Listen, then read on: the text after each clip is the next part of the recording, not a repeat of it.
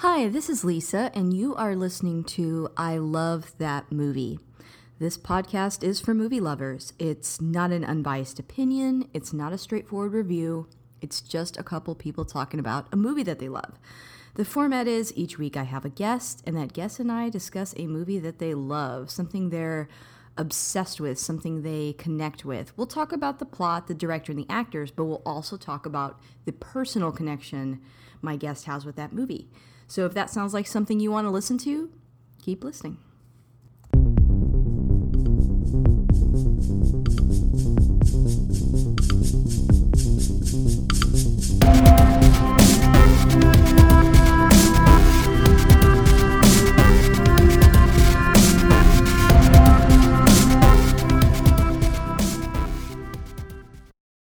Hey, this is Lisa, and you're listening to I Love That Movie.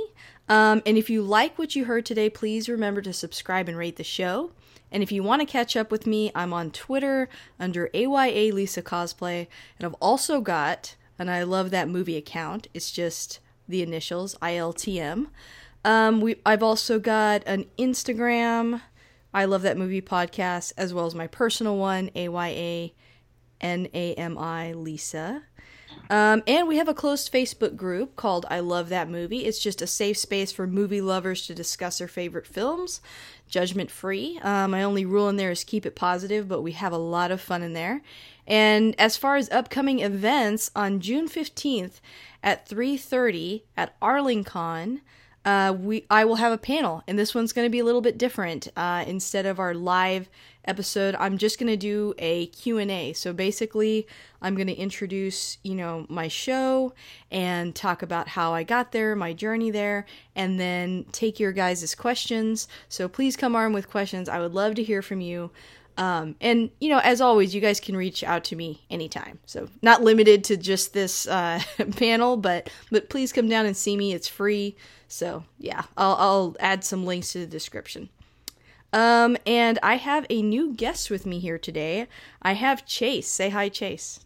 Howdy, everyone. Hey, Chase. Um, I'm I'm I'm excited. We've we've talked about having you on the show. I think a couple months ago, a few months ago, and it's finally happening. And I'm so excited. Uh, why don't you introduce yourself a little bit to the audience? Sure. So my name is Chase McKinney, and um, I'm in the cosplay community. Um, you can find me under Sharp Cosplay on Instagram and Facebook and Twitter. Not so much Twitter, mainly Instagram and Facebook. Um, do a lot of Star Trek cosplay as well as uh, Doctor Who cosplay.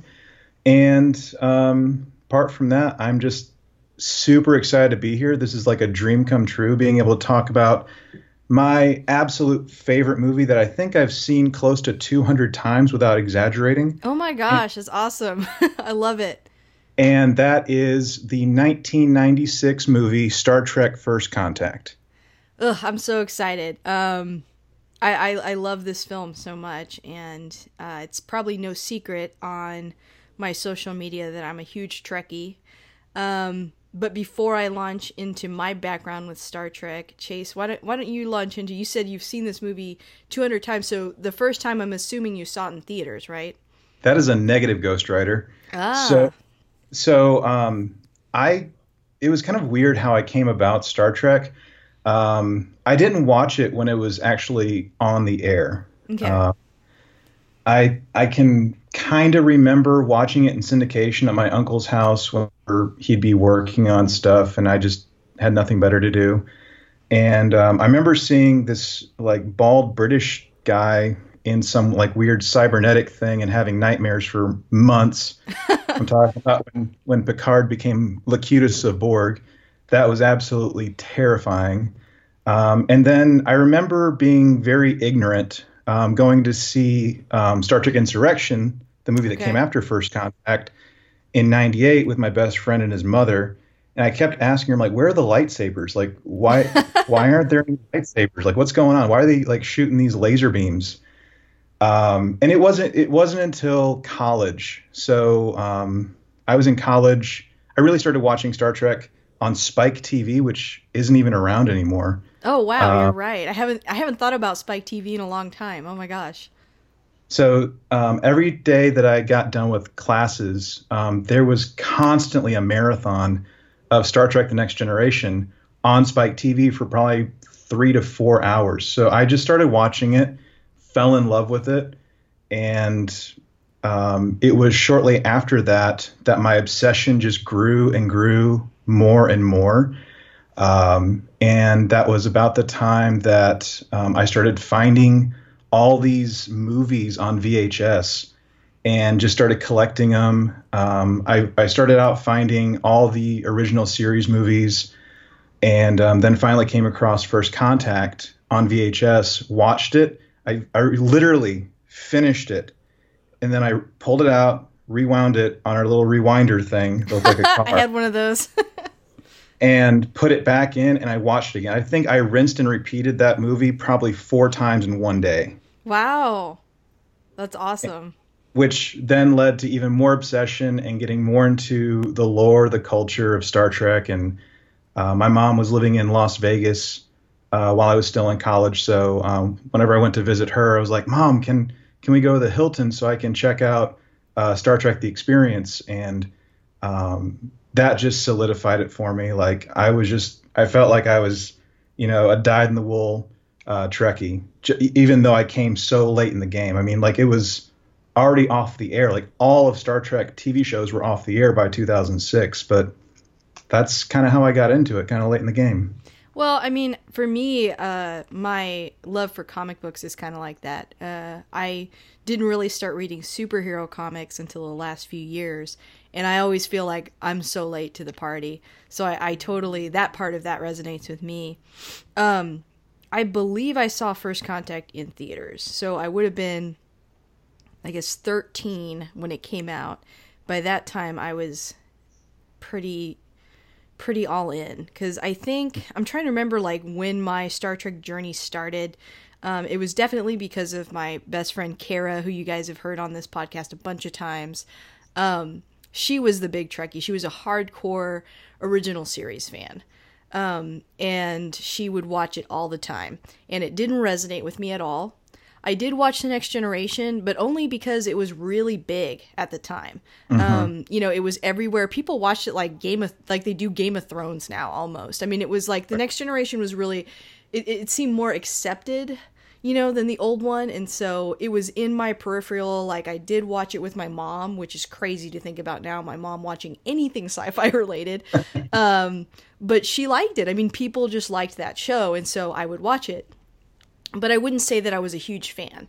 I remember my dad and my uncle, same story I tell in every episode, watching all the original series movies and me thinking like, ugh, these are boring. Uh, these are the old ones. I don't care. And it wasn't actually until I, I was kind of trying to relate to my friend Kara, and I thought, oh, you know, I'll, I'll try to find a Star Trek that resonates with me. And I found Deep Space Nine. And I fell in love with Deep Space Nine. I was immediately drawn to it. I became crazily obsessed with it, and that sort of just opened up my world to everything else. And so I was a fan from then on. Uh, mm-hmm. The first convention that I ever went to, I was I 12 or 13, and I went to a Star Trek convention. Uh, we actually went and met William Shatner.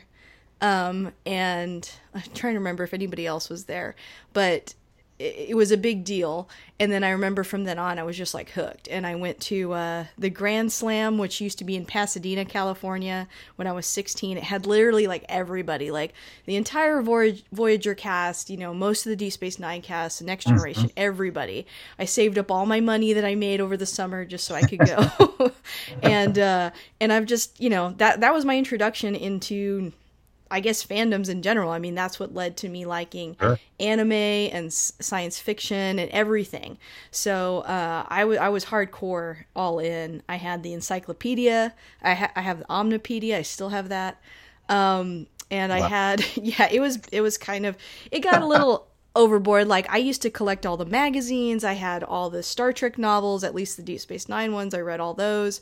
Um, and I used to collect trading cards that they had um they used to sell at like the mall at like kiosks they would have like do you remember this like where there used to be like cards from different shows almost like baseball yes. cards okay yes. i had a ton of those in like clear little you know pockets i mean i was nuts I think it was a precursor to me eventually having a podcast because I would do so much research. I put in air Right. quotes, like mindless waste of time accumulating knowledge about Star Trek. But I was a huge fan. So this movie I loved so much. It's definitely my favorite Next Generation movie, hands down. And Absolutely. arguably, I think one of the best movies, uh, Star Trek movies in general. Um, so I'm with you there. I think there's like a constant like fan war of which one's better, Uh huh. Yeah. First Contact or Wrath of Khan. And Wrath think of Khan is like, good. it- and if it's not Wrath of Khan, it's either First Contact or Voyage Home. I mean, yeah. those all three of those are arguably amazing. N- Actually, not arguably; they are just flat out amazing Star Trek films. Yeah, and I think what makes this one unique to those other two you mentioned too is that I feel that this movie is for people that are Star Trek fans and people that are not Star Trek fans. I mean, I think this one kind of trips a line of being of having that crossover appeal that maybe some of those older movies and even some of the other next generation films don't necessarily have. I think that's why it's been so popular. So when you were talking about Deep Space Nine, like I was originally introduced to Deep, Deep, uh, Deep Space Nine also on Spike TV. Oh and, wow. And I remember being bored out of my mind watching That's what it. most people say. Yep.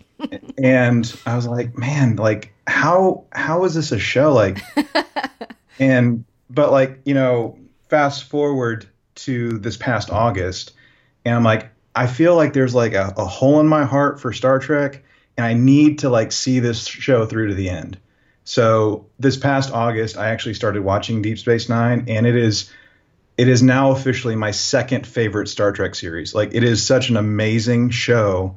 Like the first two and a half seasons, I feel are pretty slow going, mm-hmm. but once you hit three, especially the midpoint of season three, it just takes off, and it and it's like you can't get off. It's just it's phenomenal. But we're not here to talk about Deep Space Nine. yeah, because I could wax poetic about that all day. However, we're here to talk about First Contact. And um, I- will say my last thought about Deep Space Nine, though, because I have to I have to plug this in really fast. I think that we're in a headspace now as a society where we're ready for Deep Space Nine because I think it really stood apart from Next Generation and TOS in that it it was sort of a, a show that had a a through line. There was like a long overarching plot, and you had to really pay attention and be there every week for it. That's pretty different from the uh, villain of the week that you used to have with the other Star Treks, and so that played into I think it feeling boring at the time. And now I feel like we're kind of into that sort of TV uh, because people have like Netflix where they can binge and things like that. so I think it, it it was the wrong place, wrong time. It would have probably done better now. But anyway, back to First Contact. Well, and even even before we get into that, like one other thing that I remember um, when I was still, I think I was in like tenth grade, maybe eleventh grade. Uh, one of my English classes, my uh, teacher at the time had us uh, watch this documentary called Trekkies, Oh, I've seen that one. and we had to like write like a reaction paper to it, like related to groupthink or you know identity or some cooked up reason or whatever it was. Yeah. And I, I can remember I'm like, man, these people are just like weird and they are so dedicated. And I've since watched it like a couple more times. I'm like, yeah, I get it. Like Yeah. I'm that guy now. Like I and, and I'm not even ashamed by it. No, And- I feel like that. I, I think that documentary is actually pretty moving. Like I cried I watching it. it. Yeah, I love that Like, I love It's great. And then like Trekkies 2, I think, the follow-up documentary. Oh yeah, I've seen that one too. just as good. It is. I think yeah, it, it it is something maybe it's hard for me to be objective about because I definitely identify with them heavily. But Yes. also I think um one of my main, you know, hopes with even doing this podcast is for people to understand why a movie or a franchise or whatever it is can have such a deep impact on someone's life in a positive way without making them look quote unquote crazy.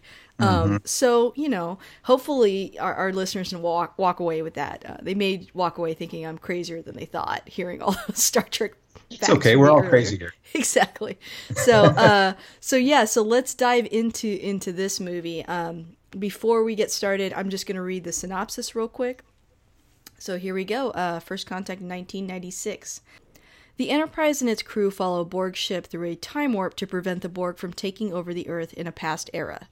Stuck in the past, Geordi LaForge helps a pioneer of space travel in his efforts to create the first warp drive, while Captain Picard and Commander Data battle the Borg Queen as she tries to take over the Enterprise.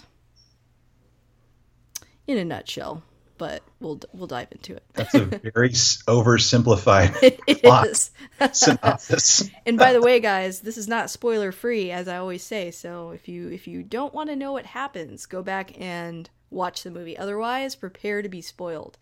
It's only been 23 years. right, you've had time, okay? um, so I'm going to say a couple quick facts, and you can jump in if you have some thoughts on that, or even if you have a fact you want to jump in as well. Uh, the first one I have is that although his name is never given in the movie, according to Star Trek canon, the Vulcan who salutes Zefram Cochrane is uh, Solkar.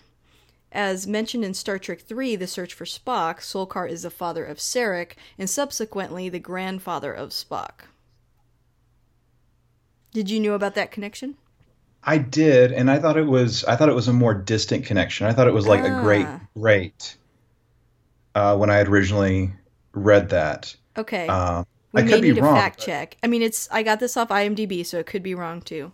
I'm sure someone out I- there will know. I mean, I, I might have gotten mine off Wikipedia, so we'll go with IMDb. I mean, Okay. that's probably more refereed than Wikipedia, Maybe, maybe. I think both can be edited, so we'll see. Somebody out there knows. right? Um, I also had that James Cromwell became the first actor in Star Trek history to actually utter the phrase Star Trek. that I did know. Mhm. Yes, and there was, and I I had also heard that there was um, a little bit of tension regarding his casting. Oh. because of uh, and I, I can't remember the original series episode, but when Zephyr Cochrane was actually in an episode, the character Zephyr Co- Cochrane was in an episode. He was much younger. He had the appearance of like a twenty or thirty something. Yeah, I saw a clip in the in the special features, and he also like was surprised to see Kirk and didn't know what the Federation was. But then in this movie, I mean, they explain who they are. So even before he makes the warp drive, he would have known. But then me and my husband sat around going, "Well, wh- what what are the rules about time travel here? Because it's like maybe this is before that time." You know, he Right. But you're right. Like I didn't even think of that part. He's significantly older than that actor. Yeah. And I think I think that the way they got around that was something to do with like the radiation stuff from either the Phoenix or from developing Warp Drive or World War Three. It, it had something to do with like that era and all the war and the conflict that was going on, from what I I remember reading somewhere. Yeah, I mean, honestly, before I saw these special features, I didn't even realize that uh, Zefram Cochrane was in an original series episode, so that was news to me. Okay. Um, and then the third thing that I have was that one of the reasons Jonathan Frakes was chosen to direct was because uh, the producers wanted someone who understood Star Trek. Amongst the cast, he was the series' most prolific director. Reportedly, Ridley Scott and John McTiernan turned down the chance to direct. That would have been really interesting to have Ridley Scott done this film. I know, especially because I mean, there is something vaguely aliens esque about uh about the Borg's look. Like I, that I got those vibes watching it. And that was the thing that they they were trying to avoid with um, how they were framing shots, um, Mm. like with angles and with how they were um, going about the creation of the Borg Queen. Originally, there wasn't going to be a Borg Queen. It was- Oh. It was just going to continue along with the you know collective consciousness, the hive mind type of thing, and the the writers, from what I understand, were like, well, this is going to get boring real quick um, because it's just dialogue basically, and Mhm. and just like this, you know, combination of everyone talking at once.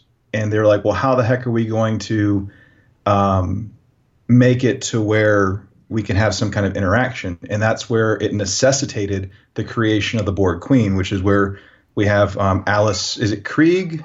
Kriege? I don't even know how to pronounce her name. But anyways, the, the lady that portrayed the Borg Queen, that's the reason she was created.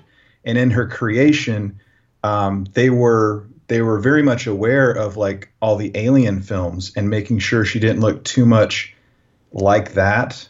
Um, so that's where like the whole um, like wires coming out of her head thing was to give her like more of like an alien type of hairstyle Mm. and having like the gray skin to where she was more human, but also had like that horror vibe that you would know and and be able to recognize from like Alien or other films from like the 70s and 80s, basically. Yeah, no, I can definitely see that influence. But I, I think it does stand apart enough, like you're saying. It's not a direct copy or anything like that. Um, I also I, have to admit something, guys. When I when I was watching this this time, and I've never looked into who directed it in all these years. I I hadn't thought about this movie in a while, and I was like, maybe this movie is so good because it doesn't necessarily have like it, it almost felt like somebody else directed it like somebody not in the franchise or maybe was written by somebody not in the franchise.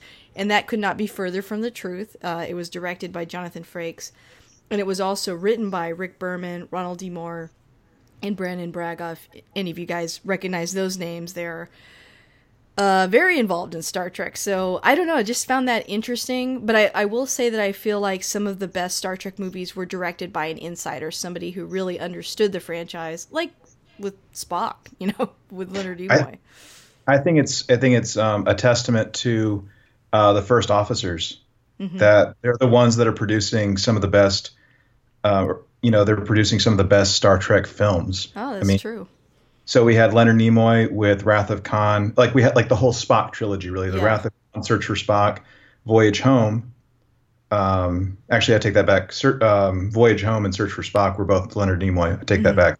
But still, like two of the three were directed by a first officer, Yeah. and then you had um, obviously First Contact, directed by Jonathan Frakes, who's number one. I mean, he he without being too funny or trying to be too funny. I mean, he really made it so Yeah. with this film. I mean, he he did a fantastic job of going from um, very cerebral with generations to being more um, somewhere in the middle with being loyal to the Trek fandom and also creating a way to bring other to bring outsiders in basically to the Trek franchise. Yeah, I feel like it's so hard when you try to do a uh, a plot where it brings other people in or even other alien races. Like I've noticed some of the next generation movies where it was on a different planet and about another race on Right. that planet, it starts to feel like an episode a little bit. It's like it doesn't have the same gravity that say this movie does. So I think he knew that. He's like I've got to keep it sort of about Earth, about humans and how do I do that and still introduce new characters and exciting concepts and I feel like I don't know, this plot was pretty perfect for that. Absolutely. Well, Absolutely. Yeah. Oh, and the last thing I want to highlight before we talk about the movie itself, um, I, I watched a behind the scenes little featurette about Jerry Goldsmith, who, if some of you out there don't know, I think he got his start with either Alien or Aliens composing that um, for that movie, and he did uh, Star Trek: The Motion Picture.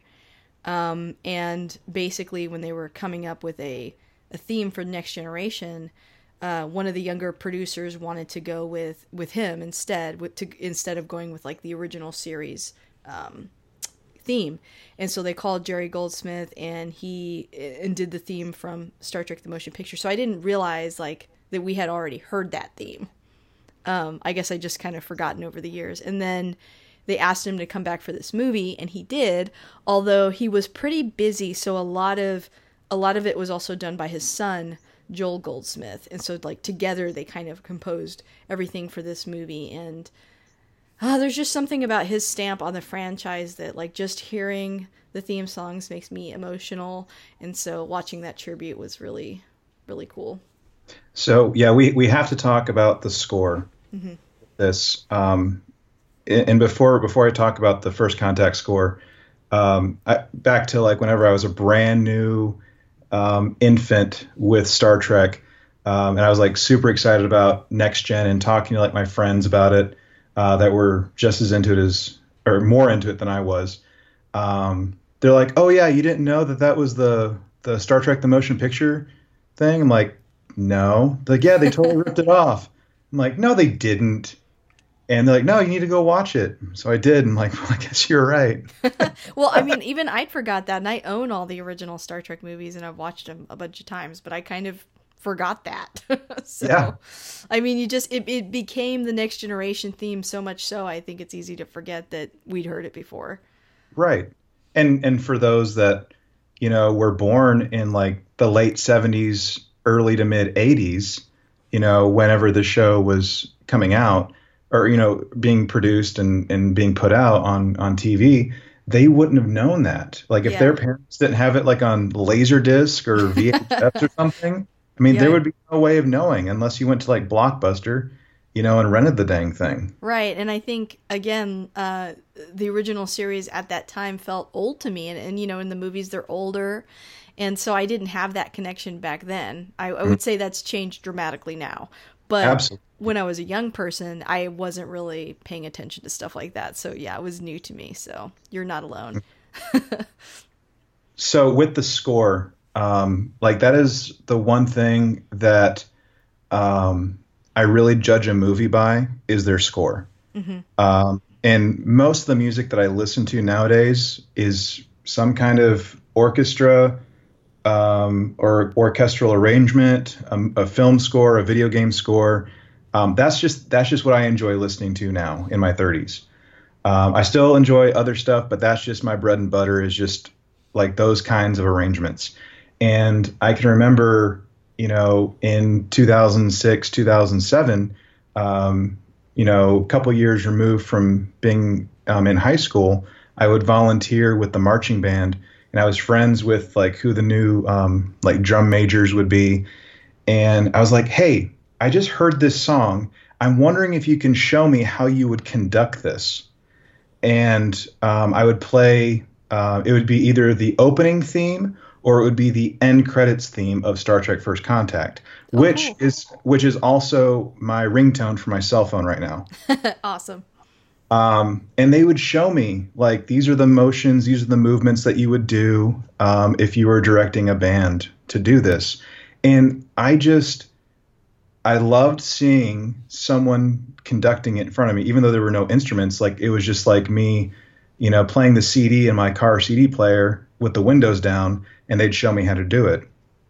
And there's just something about the the first contact theme um, that just gets me so emotional. Um, and it's there are no words to be able to begin to describe like the feelings that I feel whenever I hear it.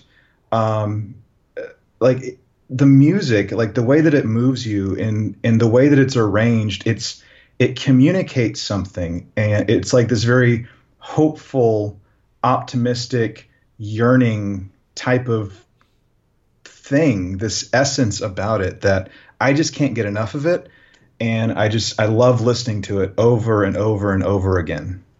When I was younger, I tried to learn the Deep Space Nine theme on the piano, even though I can't even play piano. So I feel you.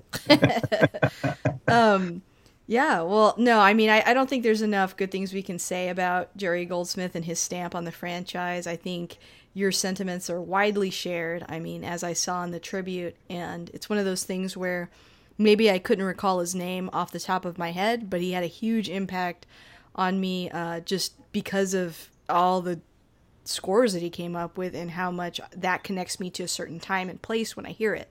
So I, I definitely am with you on that. Right. Um, with that being said, uh, let's dive into the movie itself. Uh, do you want to talk about some some of your favorite scenes from the film? There are so many. um, there are so many that I just enjoy. Um, I don't even know where to start. Um, I mean, the I felt I, I really enjoyed. I guess we'll start at the beginning. How about that? When you after after the opening credits end and it, it fades to black and then you fade in to um, Picard um, in like a little drone station on the I think it's the cube, mm-hmm. right? And that's like an immediate callback to the terror that um, he went through, that he caused, and that everyone witnessed in Best of Both Worlds Volume One and Two, which was, I believe, uh, six years prior to that, six or seven years prior to that. Um, the way they shot that, I thought was brilliant. And I, I read somewhere that it that that was the last scene, like that whole shot. So with um, like next generation era Picard, like his uniform, um, transitioning to him in his ready room where he's taking his nap.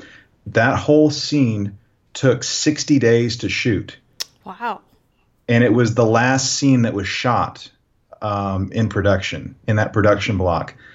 Um, and I, I, thought it was brilliant, especially like that little effect spoiler with um, like that, whatever it was, that mechanical claw thing that pops out of his cheek. Oh yeah. That scared the bejesus out of me. Me too. when I watched it the first time. Yeah, there's definitely a big horror aspect to this movie, as you mentioned earlier, uh, that you don't necessarily see in some of the other films. And what's cool about that scene too is it really establishes who the Borg are for those of us that may not have that background with um, Star Trek. I mean, I did at the time, but I'm just saying, you're layperson um, you know, I was watching behind the scenes. They were talking about the layperson knows what warp drive is. Um, they're aware of you know some certain aspects of the show, but explaining who the Borg are and where they come from is a really cool way to open the movie. And also, the Borg is like not uniquely next generation. I mean, later on. Uh, we saw the Borg in like Voyager and other places, but I mean, this was the big bad guy from the Next Generation. So this this is the perfect you know movie villain for them to explore and have. And so I just I like that it starts off this way, and it kind of reminds me a little bit of the way that DS9 started. With you know that's how you you meet Sisko. You find out that his family was killed in one of the like Borg wars that Locutus was a part of, and I just think that that's such a strong like visual. It's just something that I really like that they started this movie off with.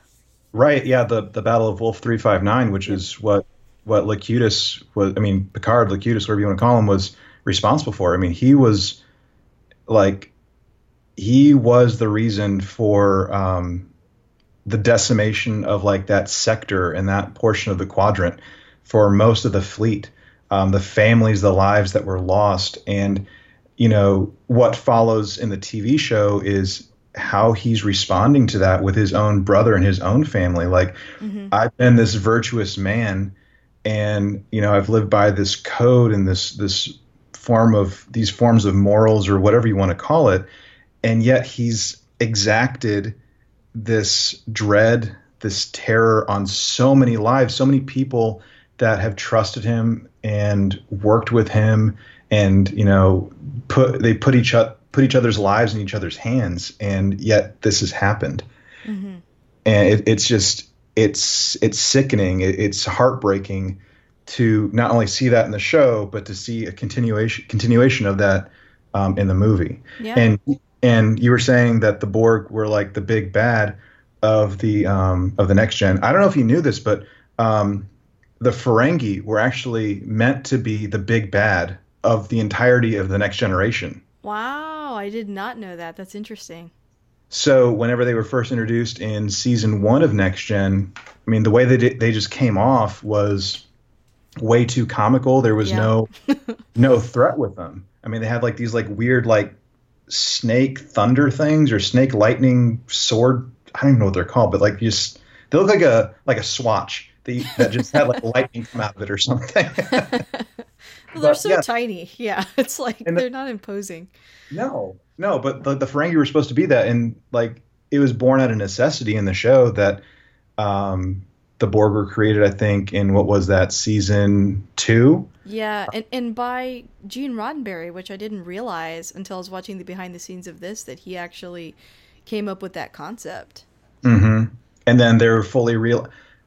They were basically fully realized in um, Best of Both Worlds, and then yeah. You know had that that front that front and center um, aspect about them in this movie with First Contact. Yeah, it's really interesting to watch some of the behind the scenes with the cast talking about the Borg and you know like fears with technology and how technology is taking over our lives. And i'm thinking ha ha ha that's 1996 you have no idea what's coming.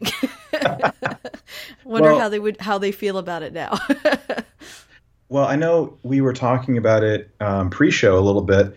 but um, I can remember going to Star Trek: The Experience and doing all the stuff that was there, like checking out so Quark's cool. Bar. So jealous. Yeah, that was before it shut down in 2008, I believe. It was a when shut- while ago. Yeah. Yeah.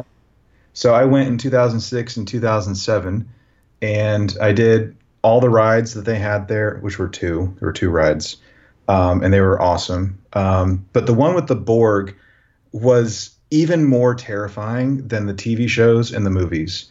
Um, I mean, you knew that these people were actors wearing like these pros- prosthetics and like this costume and stuff, but like with the lighting and everything, I'm like so. I'm like, oh my god, I'm going to be assimilated, and like it was terrifying, and I thought I was scared of the Borg just sitting in my chair in my living room, you know, watching Mhm. this. Um, I mean, the Star Trek: The Experience was absolutely wonderful for everyone that was able to go while it was still open, and you know, there's a part at the the beginning where you see the progression, the evolution of um, Starfleet and the United Federation of Planets. You see it go from um, the Enterprise era with Jonathan Archer and his crew um, through their their mission to Kirk, all the way through the end. Um, they at one point they had some pictures of the Enterprise J, which was an Enterprise. Um, and they had like this big giant Enterprise um, D that was like hanging there right in the center. It looked like it was probably like the model that they used for like all the the shots they did in the show. Mhm. And then they also had like a big old giant giant Voyager ship hanging also. And it looked like if you've seen uh, These Are the Voyages, which is the se- series finale of Enterprise, there's this um, the the place where Jonathan Archer stands, like the way that that stage is, was very similar to the way that it was laid out at Star Trek: The Experience, Mm. and it was it was so neat. And uh, I know we're not talking about the shows, but um, uh, the same. So um, um, Zefram Co- Zefram Cochrane, the guy that played him, um, whenever he was approached to reach to do a scene for Star Trek Enterprise, um, his costume was actually missing from Star Trek: The Experience. Oh So no. his- His well, no, his actual costume was there on display, and they took it out of the display to give back to him for him to shoot the In a Mirror Darkly episode, which was them doing the alternate take on First Contact. I see. Yeah, they mentioned that some of the behind the scenes. Yeah. So it was it was really cool. They're like, well, why do you think it's missing? Well, maybe they're shooting it, or they just got done shooting it, you know. And it was it was it was pretty cool. So, yeah, That's awesome. I, you know, I never got to go to the experience by the time I went to Vegas. That was gone. But I was very sad about it. My friend Kara did get to go and she she reported I still have oh my god, this is so embarrassing. I need to find it. Um, I found it earlier this year, but she she sent me a postcard from there. And it's a picture of Odo, and then on the back is just her describing her experience at the Star Trek and I found it the other day, and I was like, "Oh my god!" I took a picture and sent it to her, and she was like, "Oh my gosh, I'm such a dork." And I was like, "I love that you sent me this, and I still have it, so it's amazing." I st- so at the shop there, I bought um, a next generation TV show com badge, and Nice. it it's like super shiny and it it's like really flat, and so it doesn't look like you would actually wear it like as part of like a cosplay or a costume, whatever. Um, but I still have that. It's in my nightstand in my room, and I look at it fondly. Like part of the clip is like broken a little bit and like bent in. Um, but that's like the last like souvenir that I have uh, from Star Trek: The Experience. But one thing that I'm I'm very pleased that I I paid the extra money to do was the VIP tour where they take you behind and they show you how they make all the magic happen at Star Trek: The Experience. And the very end, they take you down this like secret hallway, and there's like this big giant room, or there was this big giant room, and they have this guest book, and you can sign your name. So I don't know who ended up with the book, but there's a part of me that is in a piece of Star Trek: The Experience, and seeing like all these like rare TV guides, like with like Star Trek characters and stuff, like from Next Gen, Deep Space Nine, Star or original Star Trek, Voyager. Um, it was it was really magical, and then watching the um, like some of the special features on the DVD, like with the last Yeah. day of the experience, just broke my heart. Like I cry and blubber like a baby every single time that I watch that, and I I tell myself it's not going to happen this time. and guess what? It happens. Yeah, it's just the nostalgia. I feel like it's just you know you felt so connected to that. I used to collect a lot of the TV guides, which is weird to think about now that like that that was a thing. That was a big important thing. Um, and I used to buy them and put them in like little baggies to like try to save Yeah. them. I have no idea what happened to those. Do we- but I do we need to tell the kid- deal.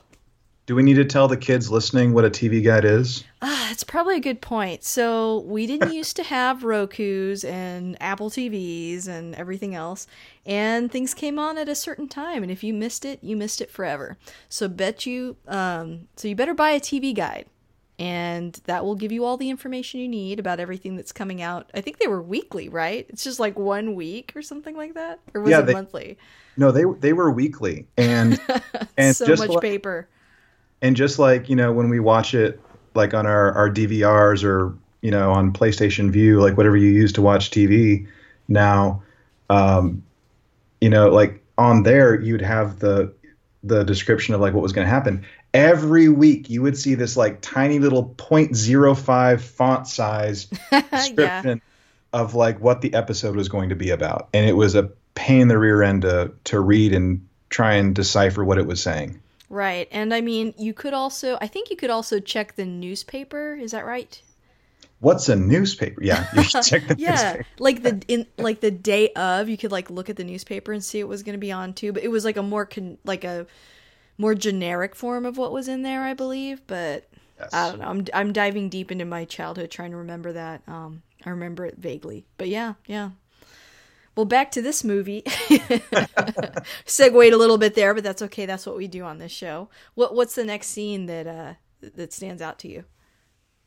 Um, th- there there's so many that that stand out. I mean, there's so many good scenes. I think the the next one is when when the attack on um, Bozeman happens, and um, the Enterprise.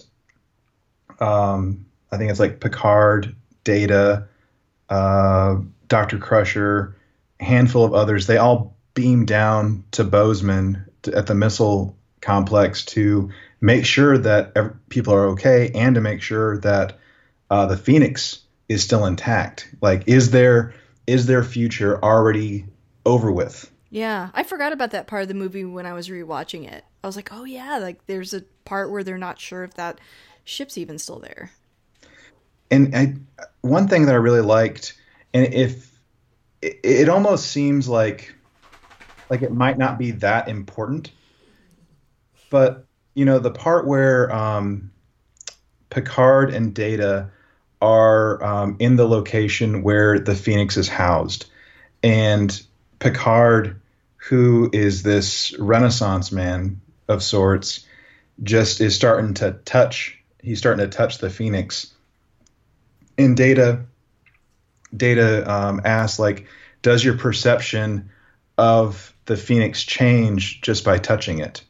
And and he's like yeah of course it changes. I mean and then data goes into this cold calculating uh, you know description of like whatever he's experiencing by touching the phoenix.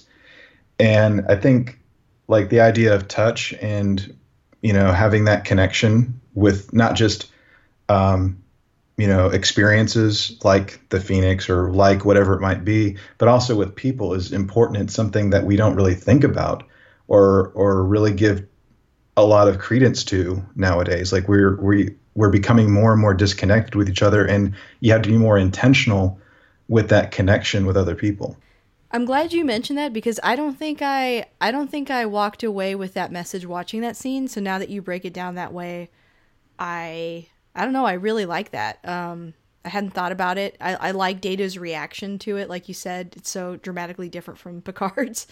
Um, and and it is interesting to think about what that would be like to visit a moment in time that you haven't gotten to experience because of time travel, um, and how that would change your entire perception of an event or of an object. Even just you know, he he may have touched it in the future, you know, in his time, but he never got to actually experience it one on one the way he did then. Right. Right. And I know I'm putting you on the spot by asking this, but I mean, if you, you know, could create some kind of temporal field or temporal tunnel or temporal wake like they did, where would you go and what would you touch? Hmm.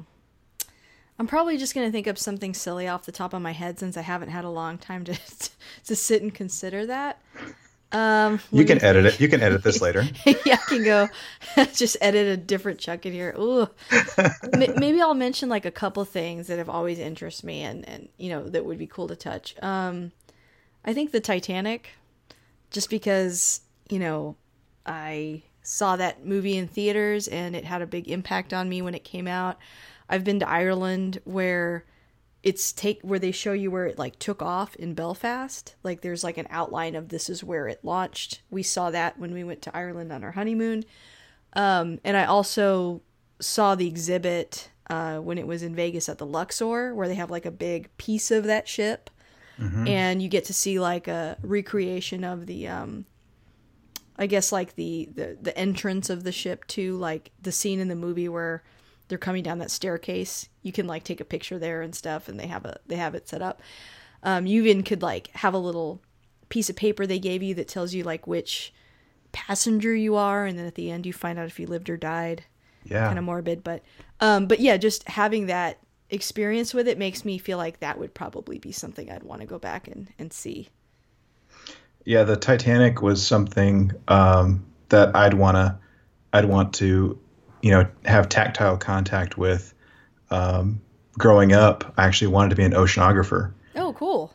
And it was born out of watching Titanic. I saw that movie 10 times in theaters.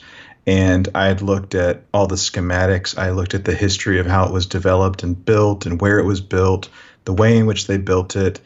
Um, and I, and as a, I don't know, nine, 10 year old, I was trying to figure out how I could engineer something to be able to raise it from the bottom of the Atlantic. it's a big, big task for a 10 year old. Right. uh, but yeah, like the, I think that would really change my perspective, especially, you know, being someone that wanted to be an oceanographer at one point. Mm-hmm. I think that that would really be awesome. So we have the same answer, I guess, uh, for the most yeah. part, the Titanic. Okay. Right. I love that. And, and, and, you know, keeping with with that scene of the Phoenix where it was um, damaged to a certain extent, um, I think it's another message to kind of take from just that scene is just because something is damaged doesn't mean that it's useless. Mm-hmm. And um, maybe that's just the counselor in me coming out. Um, that's what I do whenever I'm adulting, is I'm a I'm a professional counselor. Oh, that's really cool. And um, that's the message that I I keep uh, communicating to the boys that I work with at a residential treatment center, um, as well as the families. Like they think that something about them is broken. I'm like, yeah, just because something's broken doesn't mean that you just throw it away. You just figure out how you fix it and make it better. And that's exactly what Geordi, Barkley, um, and the rest of the engineering detail did. Um, they, they, I mean, granted, they had the benefit of knowing what it was supposed to look like, but they took something that was broken and they fixed it and made a huge impact on the future for their organization. And I think that's something that's important for each and every one of us, both for us as people and for our families and the lives that we impact, regardless of what that looks like. Mm-hmm. You know, what's interesting, just side note, you're the second person I've had on this podcast that uh, does that for a living. Um, my other guest, uh, Thomas Olson, who I've had on here a couple times, we did Back to the Future Part 2 and we did Inception. He's a therapist.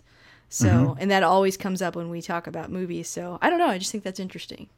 There's got to yeah. be a connection to that somewhere. I don't know what don't it is know. yet, but I think that's cool.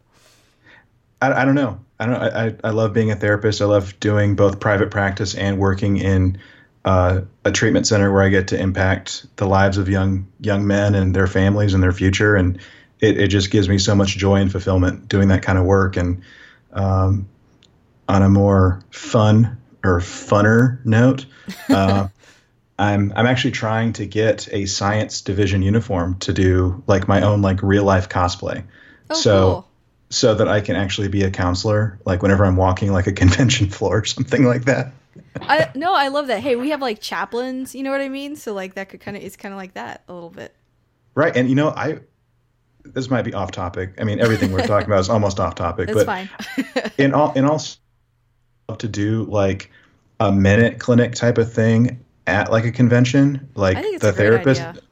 the therapist is in like i'm an actual licensed professional counselor come on down let's talk about what's going on today No, it, it's cool because think about it. They have that at like airports, right? And they have it, Mhm. at, you know, like in the workplace. I think it's cool. Uh, let's see, where were we? we were just talking about like damaged things oh and yeah, like that's how right. and how like like, the phoenix get there? yeah and how how the the phoenix was more or less like redeemed right, so to right. speak Okay, cool. So, uh, so back, so back to where we were. Um, yeah, I think, I think, like you said, that's a really important part or, or lesson to walk away with. So, yeah, I like that. I like that. I like that you've incorporated that too. Right. And that's, and, you know, that is a prime example of, I know I mentioned it in my introduction, but that's like the, like a prime example of something that I would use in my own pod, podcast Mhm. in talking about, you know, how do we talk about, how do we approach things that are broken? Mhm. And I'm like, okay, well, let, let's look at what happened in Star Trek First Contact Yeah. with like, with this thing that was originally meant for destruction. Now it's meant for peace. Mhm. And that's, that's a whole nother thing with this movie too yeah. you know you know what was once meant for wrong for evil has now been you know repurposed and made for good hmm And in a way that's like, uh, I, I want to say grounded, you know, because I think one thing that I used to hear a lot as a Trekkie um, from other people that weren't as into that weren't into it and thought it was dorky and lame, they would say things like, "Well, this future is overly optimistic. It's it's a overly idealistic," and um, it's true in a sense that when you watch a lot of other science fiction, um, the future's more dystopian, and I feel like we as a society feel like that's more believable. And then Star Trek kind of went against the grain as being overly optimistic, um, or saying, "Hey, there's a possible bright future out there," which is much more appealing, I think. But also, it always felt grounded to me in general. But I like in this movie how they're showing you how we get there. You know, the Earth is at this low point, um, basically. And you know, people are all they're, they're dealing with like a time of war, and things are really bad. And you know, how could they possibly get better? Well, this, like you said, this instrument of destruction is what tips that off. And it's funny watching uh, Cochrane's character in contrast to the Starfleet officers, how they're just their their mindset is just so different because they're in such a different place. And just, I don't know, I just really like that. right and and to keep up with like that dystopian um like imagery. Uh, i don't know if you've observed it um i know i have that like you look at movies um from like maybe late 70s definitely the 80s onward up until about early 2000s and there's generally not completely but generally speaking um, this bright future that people are are imagining. I mean, like I know we're talking about first contact, but I mean, just think about um, the first part of Back to the Future Two. yeah. You know, like people think that like there's going to be this amazing technology, that it's going to be you know perfect weather or, to a certain extent, that we can control this stuff. Um, I mean, even looking at um, was it Meet the Robinsons, um, which is a Disney a Disney movie, and even then, like there's this bright, hopeful outlook on the future, and that Or was something like that the Jetsons, you know? yes, The Jetsons, absolutely. Really, really happy. so yeah, even even that cartoon cartoon Yeah. series, you know, th- there's this bright, hopeful outlook on the future, and that was something that Gene was all about. Like, Mhm. how can we better ourselves? How can we better society? How can we better just everything around us? I mean, we have to stay positive. We have to look to, you know, what's ahead of us and not focus on the evil and the bad stuff that's happened behind us. Uh, we have to be cognizant of it, but don't focus on it. And I, I, I don't know what happened, but just again, something that I've observed is that it seems like there's been a more dark and negative outlook on the future in, um, you know, after the new millennium. Mm-hmm. You know, well, like I mean, after 2000. Yeah, I mean, you can see it a lot. I think in literature um, when it turn when it comes to sci-fi, like you know the way uh, what's his name Philip K. Dick wrote, and, and other people like that. Um, you know, you see it in speaking of Philip K. Dick, uh, Blade Runner. You know, that's kind of become the more popular, you know, dystopian future model. And you had you had uh, movies like that, or even like you know the Mad Max series. I guess that's more like post-apocalyptic uh, on Earth. But I feel like in general, like yeah, I don't know, it's it's trended that way, like you're saying. And I feel like Gene Roddenberry was always like against the grain in that way. Mm-hmm. I mean, mm-hmm. even when you look at like Star Wars, which I think is generally pretty optimistic in its overall theme, the look of it is not. I mean, it's dirty, it's grimy, it's gritty, um, which I think can make it feel more quote unquote real to us sometimes. But I like Star Trek's model because, like you said, it, it paints an optimistic future. And there's other grounded parts of it, like the idea of Starfleet being, you know, uh, not military driven in nature, but exploration driven and stuff like that. I, I that stuff always appealed to me a little bit more. Like the evolution of, of Cochrane from being this womanizing drunk, basically, that only wants to invent this thing so he can see naked women and have tons of money. His own words quite literally his own words, um, and how he develops um, into this man that has this realization that there's something bigger than him by doing this this first warp flight.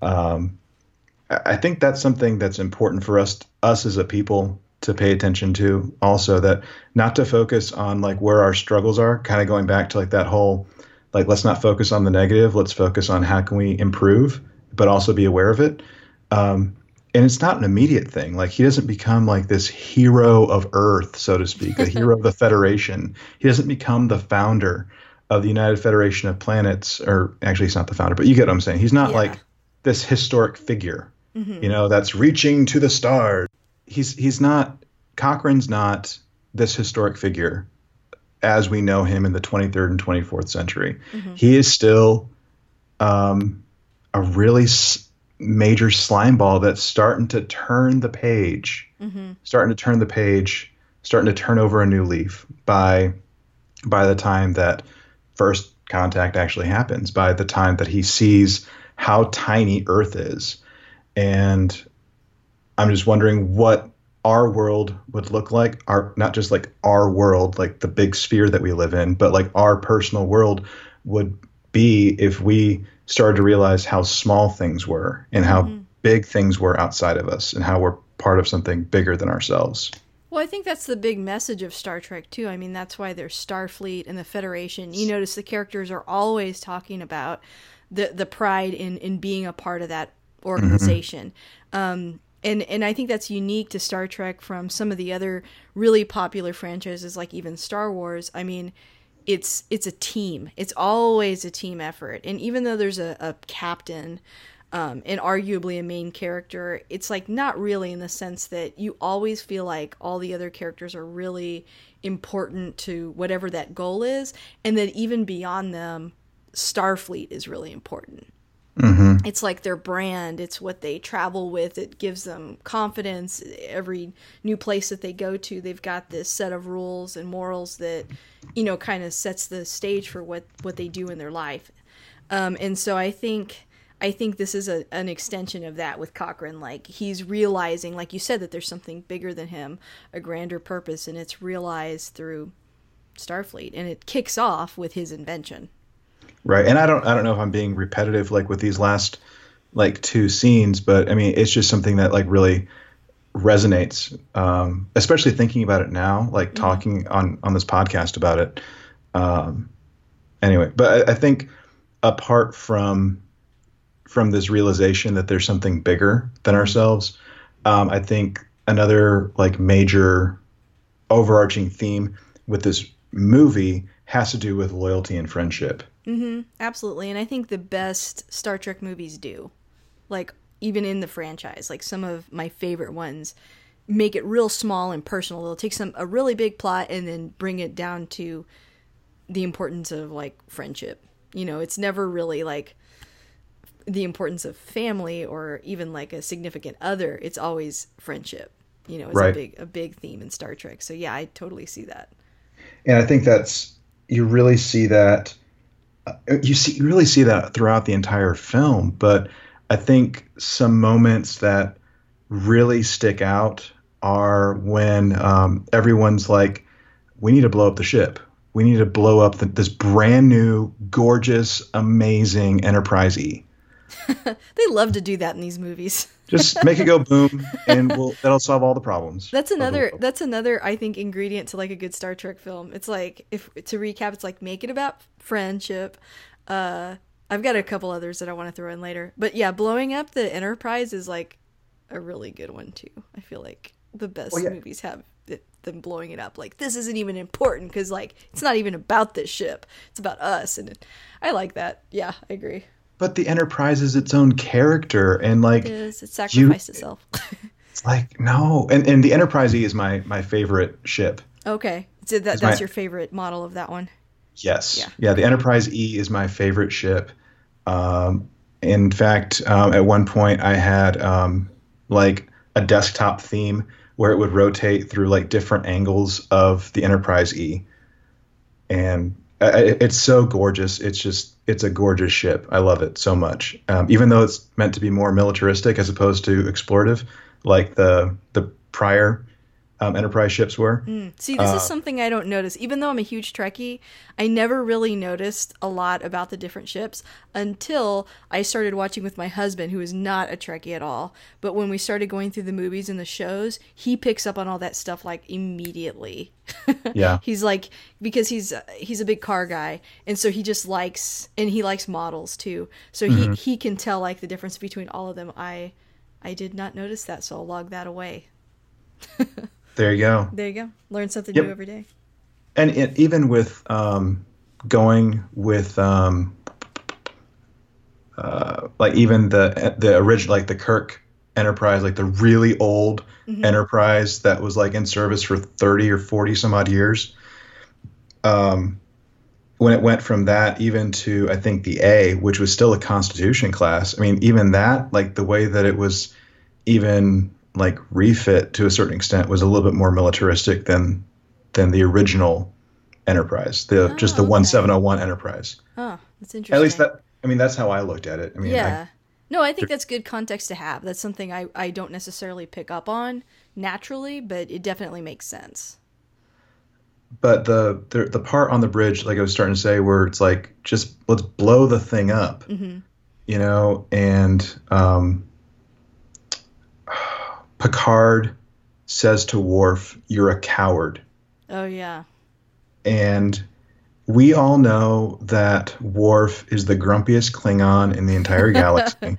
Easily triggered by things like that, understandably. Right. A Klingon never smiles.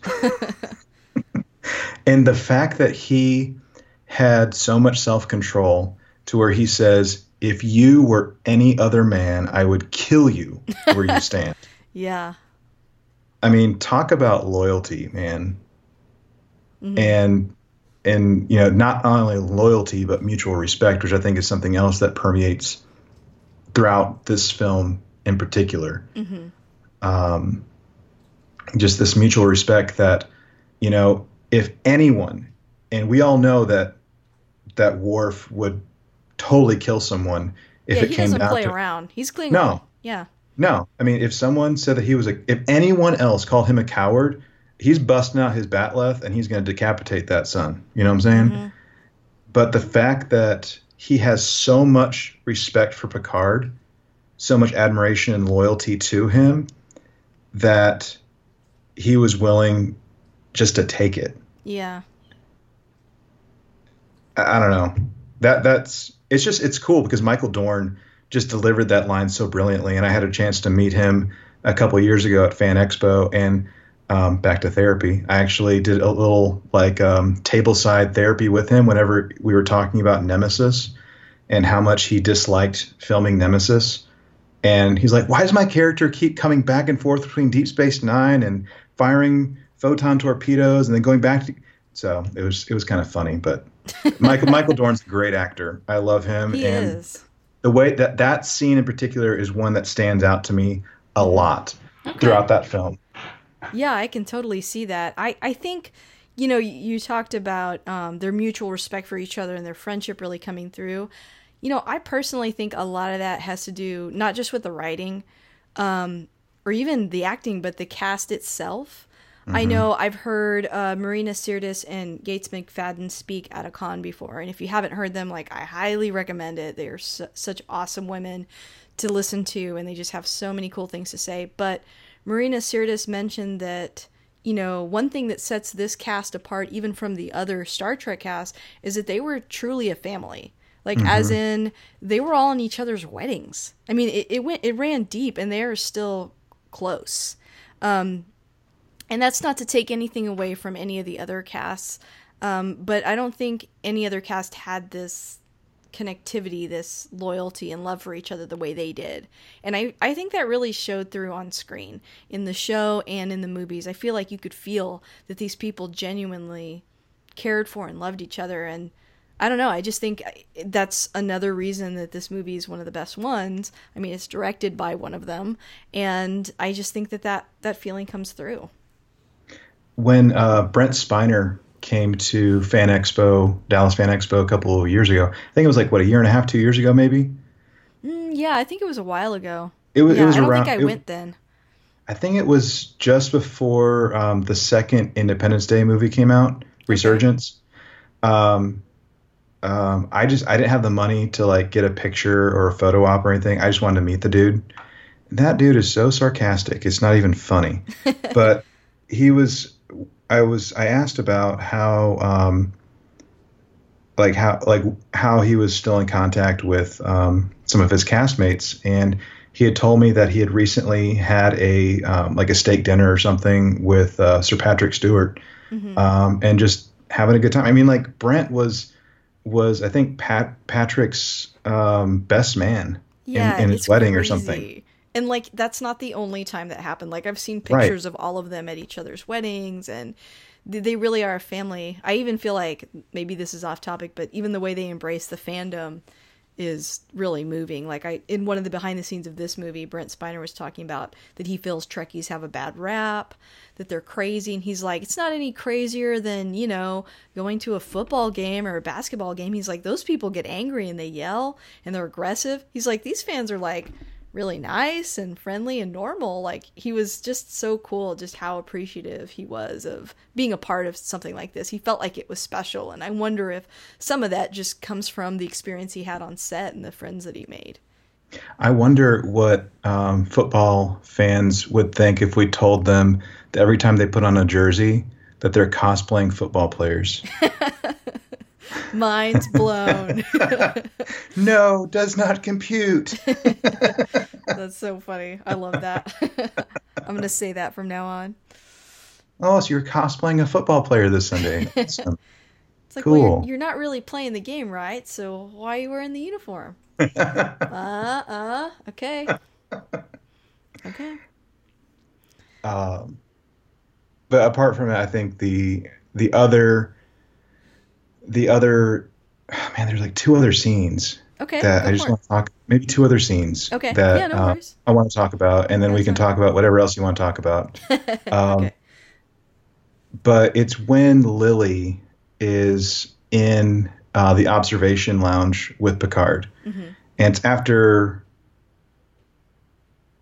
again after like the whole like let's blow up the dang ship type thing and um there's like this this conversations going back where like some moby dick um examples are drawn hmm about you know like oh captain ahab just got to go find his whale Yeah. And how he gets so overcome with anger, maybe even rage, that he takes his um, phaser rifle and he destroys the case where um, the the other ships, like the golden ships that bore the name Enterprise, were, and you see the Enterprise D just swing around um, from its most recent destruction in generations, and you just see this trauma, like the you are seeing him try to communicate his trauma, his hurt, his betrayal with everything that happened with um, him in the Borg six, seven years earlier. Mm-hmm. And that is such a powerful scene. And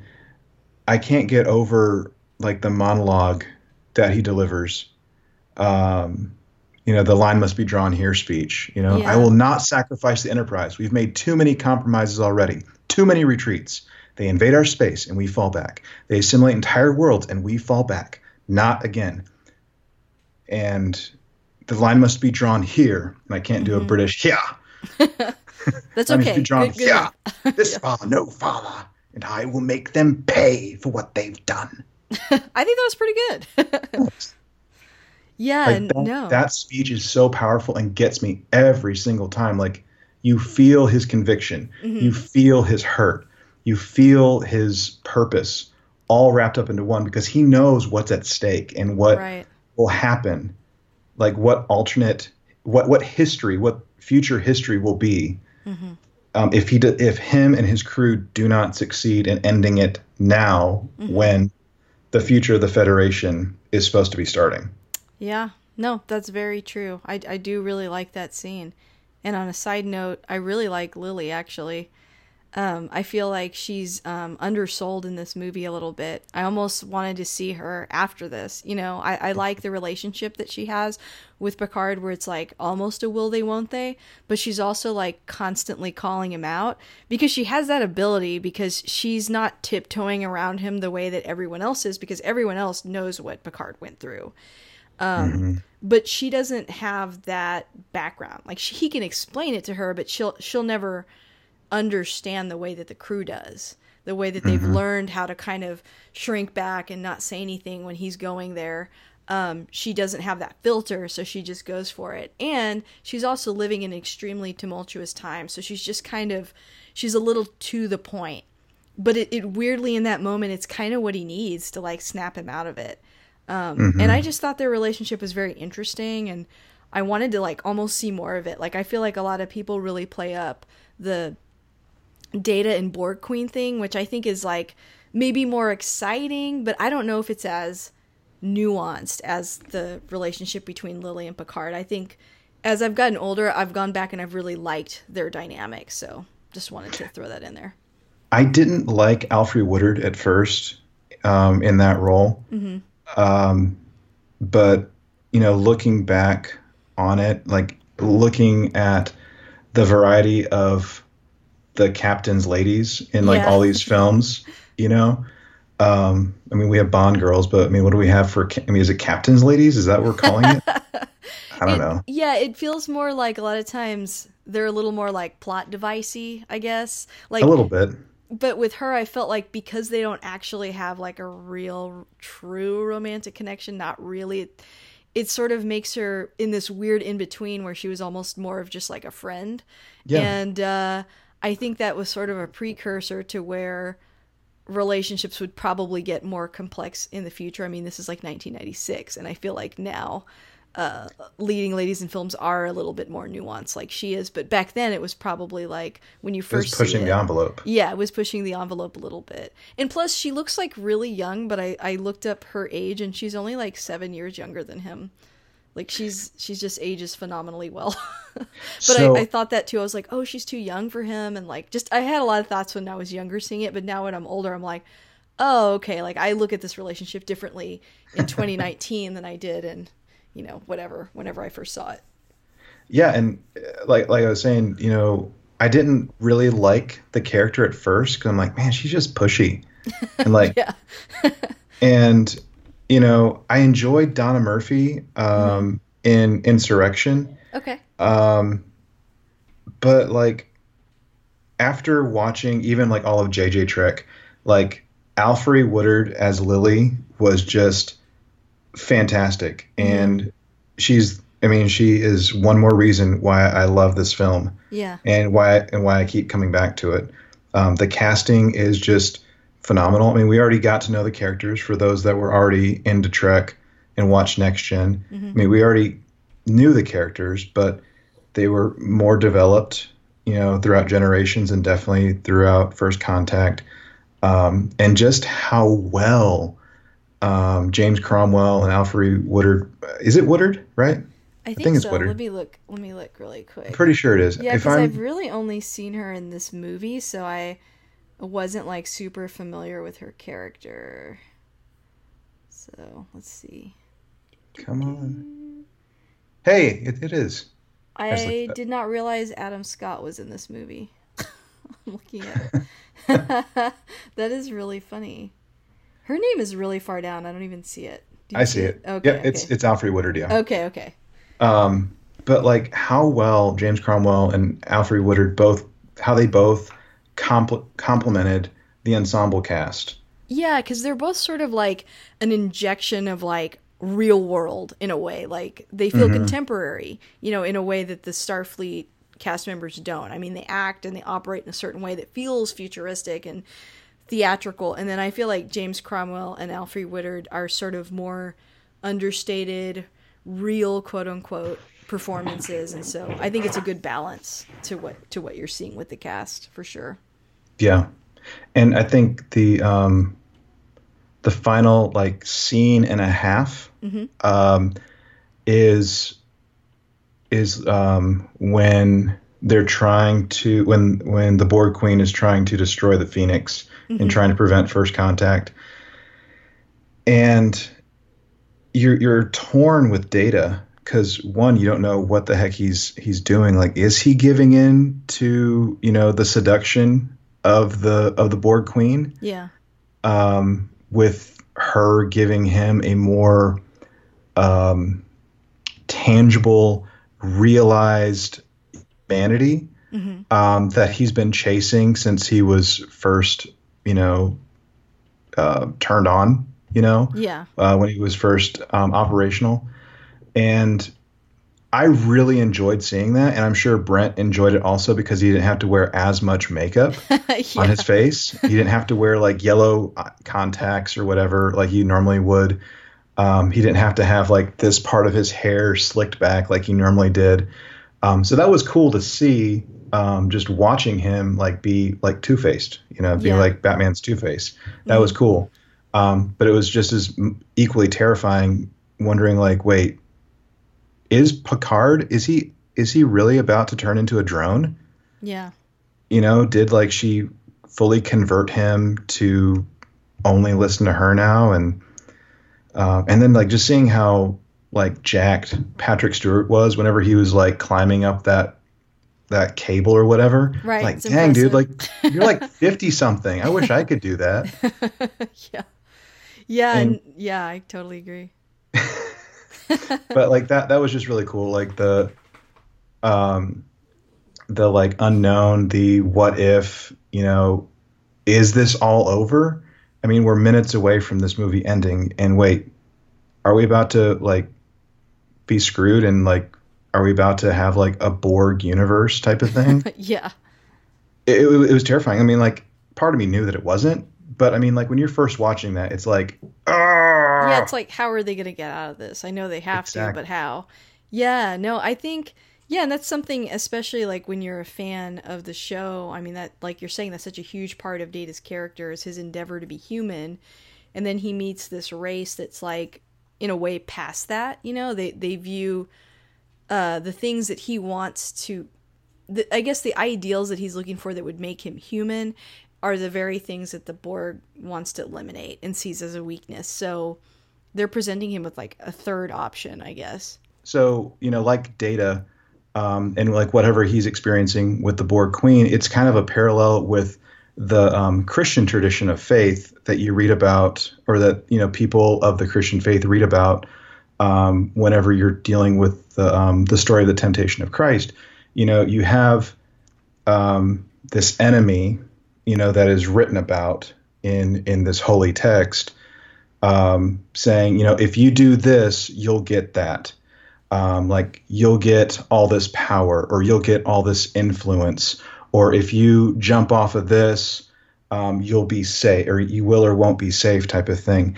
And I think that there's, regardless of if you look at it from like that faith tradition or not, I think that there is that um, that parallel, even though um, Gene Roddenberry um, is admittedly more humanistic um, and maybe even agnostic or atheist um, in the grand scheme of things. But I think I think that that could be one way of looking at it from like a faith tradition. If someone was skeptical about sci-fi um, and Star Trek in general, like by hearing those arguments, that's more humanistic. I think I think it's not as overt as that. I think they're just good messages in general, and that's just something that came to mind.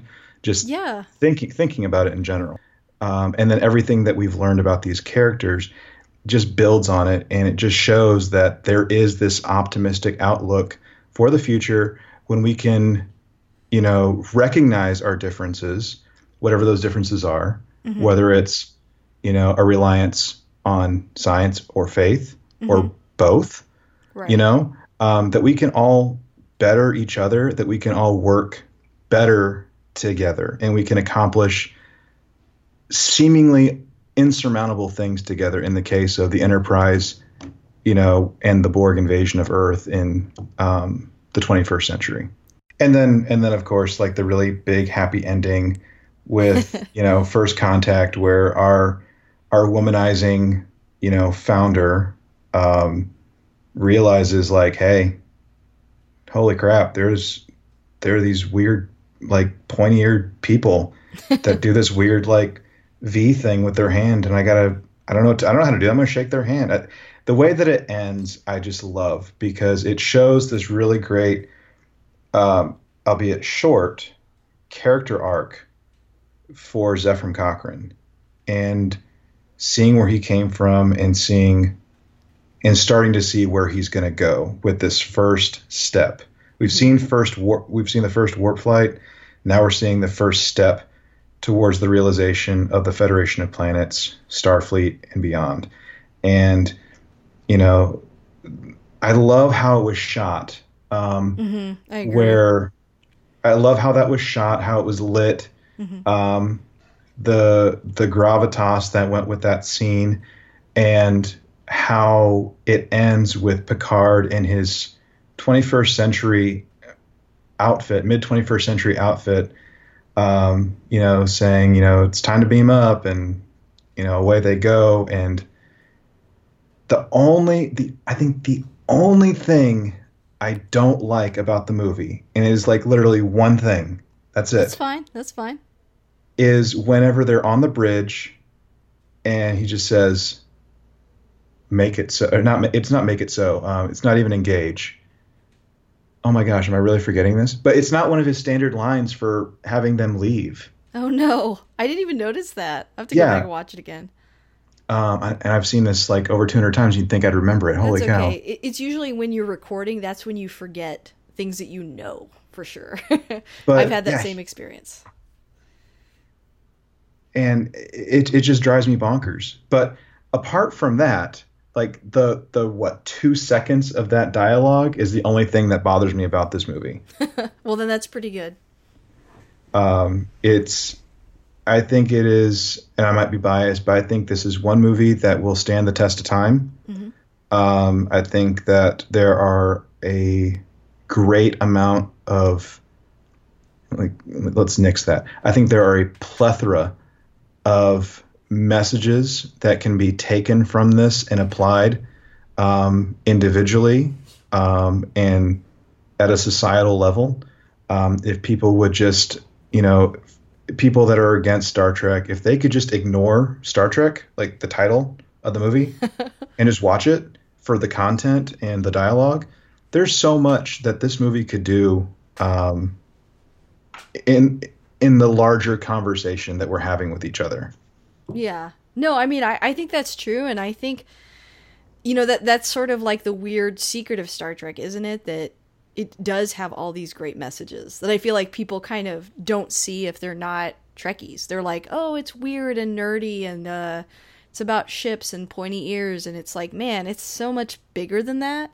I mean, I where are the lightsabers? Yeah, where as you said, where are the lightsabers? um, but I think you know that's why the show has, you know, you talked about Trekkies earlier. That's why it's it's uh, inspired people to become doctors and um, to go into like the Navy and all these like really incredible stories that you hear because I mean, it does have like a really positive message that is, you know, applicable to your life in a way. I mean, I know that sounds dramatic, like I'm drinking the Kool Aid here, but I mean, it does, and I think it it, it influences people positively. So I, I agree. It's like take that stigma away from it and just enjoy this universe. It's really fun and it's optimistic and uplifting. I mean, we've said I think you could do like a drinking game to how many times I've said optimistic, but yeah. Probably. I agree with you. and me with loyalty and you know wider conversation, right? Warm fuzzies. yeah, yeah. But like you know, with with the uh, the documentary that we keep referring to, if you haven't seen it, you need to go watch it. Yeah.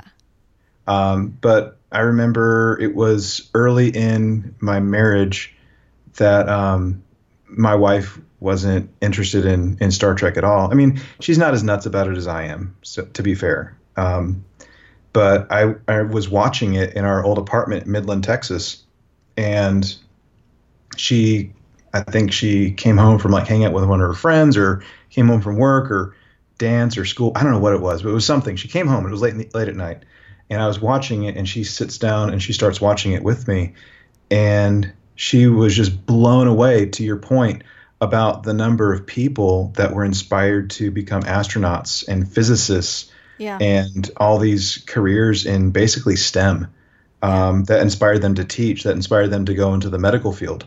And she's like, wow. I mean, I'm, I don't know if I'm saying exactly how she said it, but she was just blown away by that. And that's what led her to wanting to watch Star Trek with me.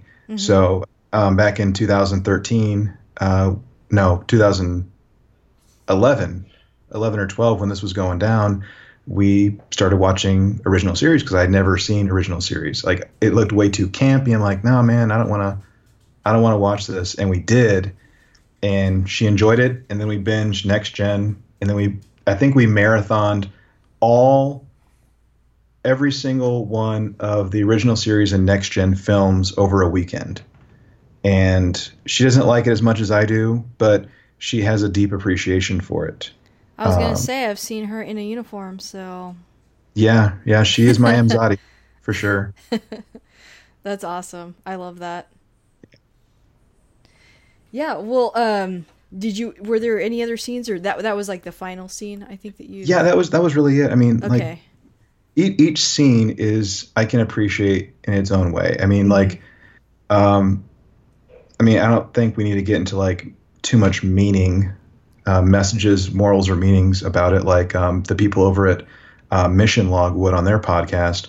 But I mean, like each scene, like the way that it's lit, like the cinematography. I mean, it, it's just so well done. Like I know that the cinematographer that they hired, that Jonathan Frakes hired for this, um, he had like zero knowledge of Trek, and he went back and he picked like different cinematographer and producer friends of his to watch like old Star Trek movies with, Oh. um, and how like they did shots in those to kind of understand the history of that Mhm. and to understand like the look of those films so that he could um, be true to Trek films, but also, you know, create its own create create an original look, so to speak, for First Contact.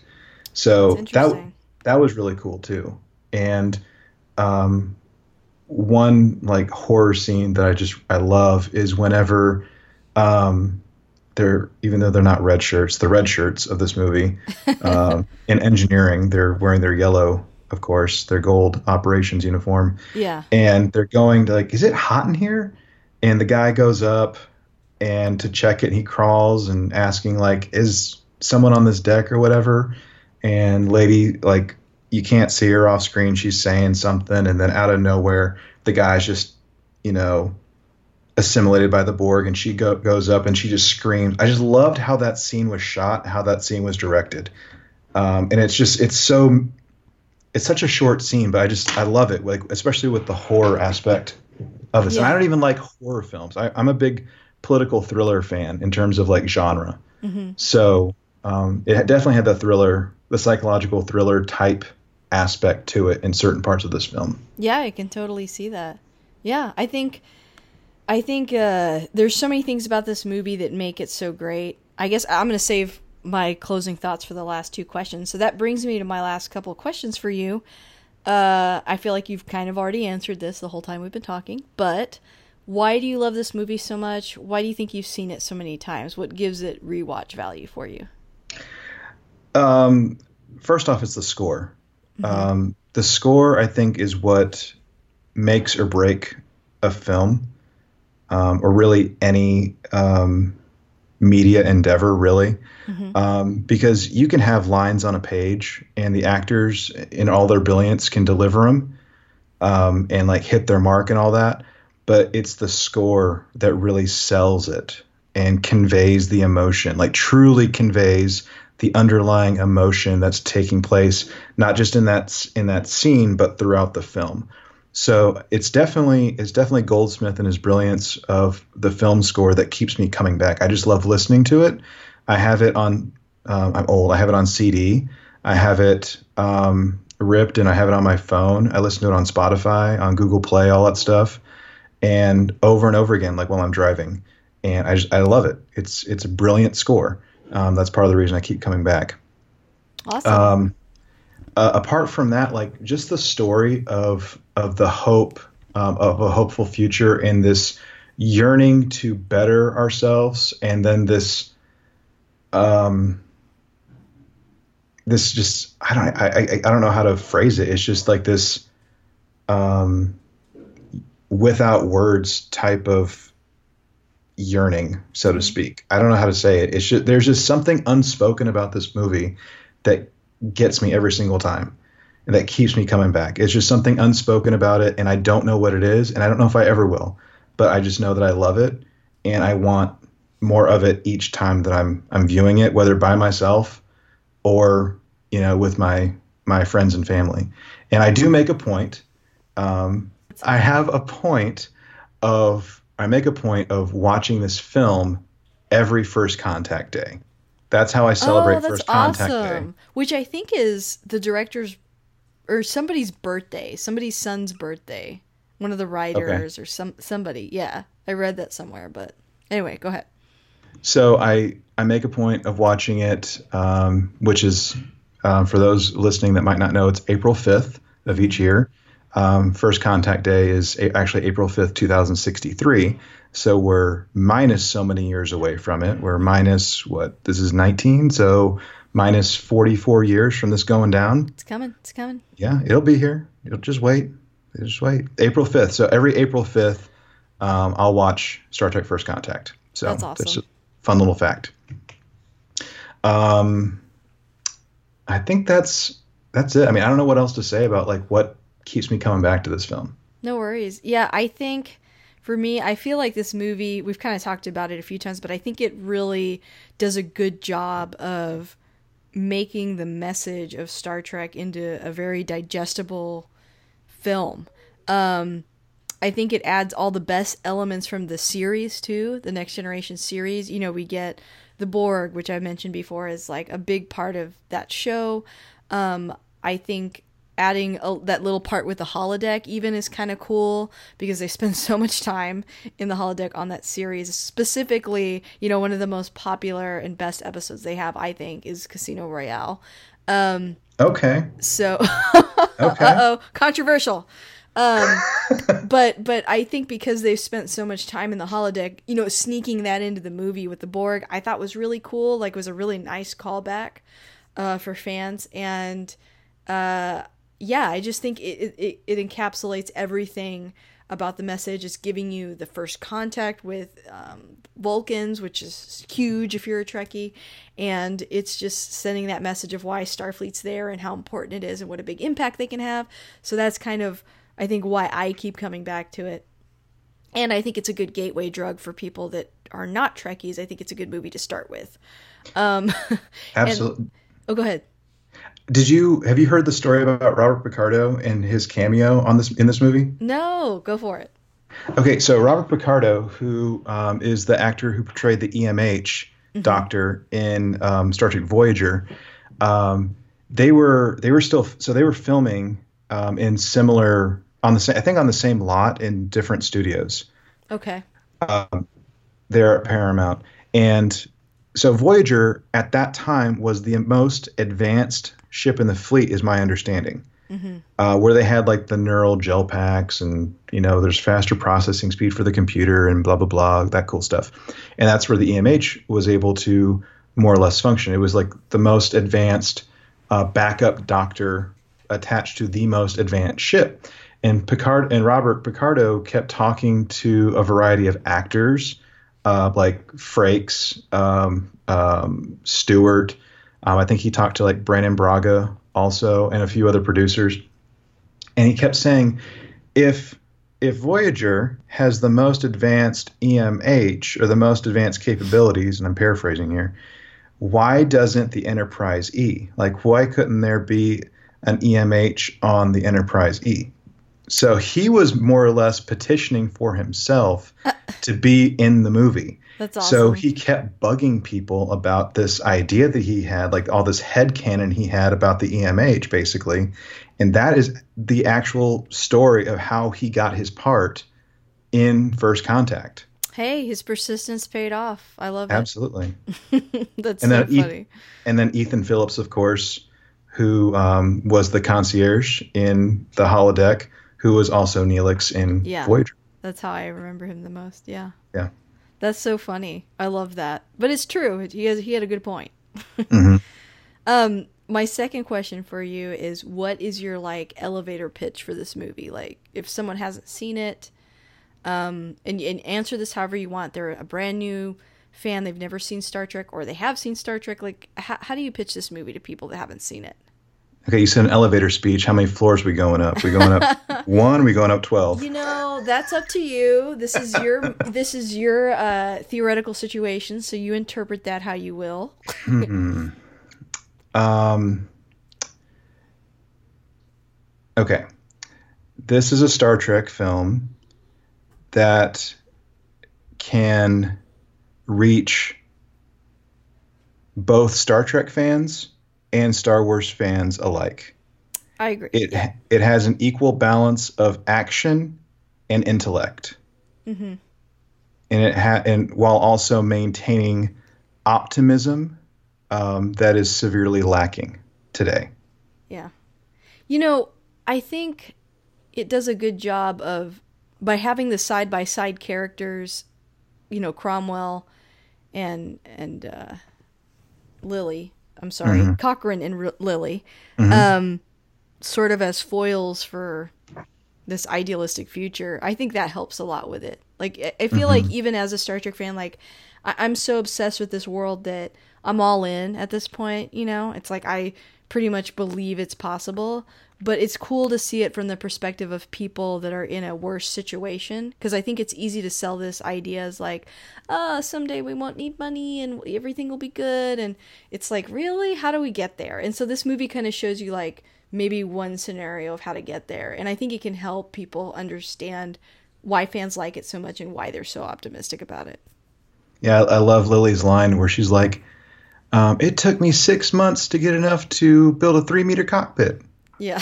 and and while she's walking through like this like extravagant, you know, hallway of the Enterprise E. Mm-hmm, mm-hmm. Yeah. Yeah, I, I would say I think everything you said was really good. That you know it, it, it is sort of a movie for the, that bridges that gap um, mm. between fans and uh, and yeah, they need to check it out. It's it's it's a lot of people's favorites for a reason. Absolutely, yeah. It's it's definitely mine. If you couldn't tell by listening to this, it's definitely mine.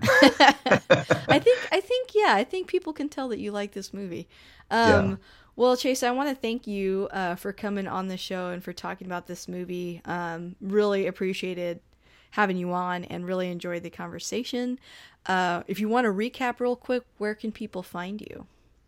So um, you can find me um, if you want to check out any of my cosplay stuff. You can check me out with uh, Sharp Cosplay on Instagram, Facebook, and Twitter. Um, I also do. I don't even think I mentioned this in the beginning, but I think um, it's worth mentioning that um, I have my own podcast as well. Um, Definitely, yeah. And it's called Reframed Podcast, and you can listen to that on uh, Spotify, iTunes, Podbean, Stitcher, Google Play pretty much wherever you might want to listen to a podcast. It's called Reframed Podcast, and um, it is a podcast that uses pop culture media to talk about mental health themes, issues, and topics. And my very first episode was from a season six um, episode of Star Trek: The Next Generation. So check that out. Um, and if you want to reach out to me and connect with me on, you know, with cosplay, you can do that. Um, if you want to email me, you can email me at reframedpod at gmail.com. That's great. I, I love the concept of your show. I'm definitely going to give it a listen. That's really awesome. Sure. And if you want to be on sometime, I'd love to have you. I would love to. This is like right up my alley. I really I really like that you're going deep with this stuff because I I agree. I mean, that's pretty much why I do the podcast is I think that there's a lot to be explored uh, with stuff like that. And I love that you're putting mental health front and center. I think that's awesome. So once again, Chase, thanks so much thank you so much. And again, thank you for making this a dream come true. Uh, when I first found out that you were doing this, and I think I think we were talking about this um, and how first contact was like taken by someone. I was like, dang it, man. it was Tim Rooney. Tim Tim's listening. I actually I'm... reached out to him personally and I said, Tim, is it okay? And I explained who you were, and he was like, that man sounds more qualified in the world of Star Trek. I humbly give this movie back. So he was really cool about it. Well, Plus, he's been on here a bunch of times. So I was like, Tim, we've done a lot thank of you, your Tim. movies. Thank you, Tim, for making this possible. Um, thank you, Lisa, for having me. It's been a pleasure. It's been an honor to be able to have this conversation with you. Um, and can't wait to, you know, maybe even continue the conversation on your Facebook group. Awesome. We'll do. Talk to you next time. All right. Take care. Bye.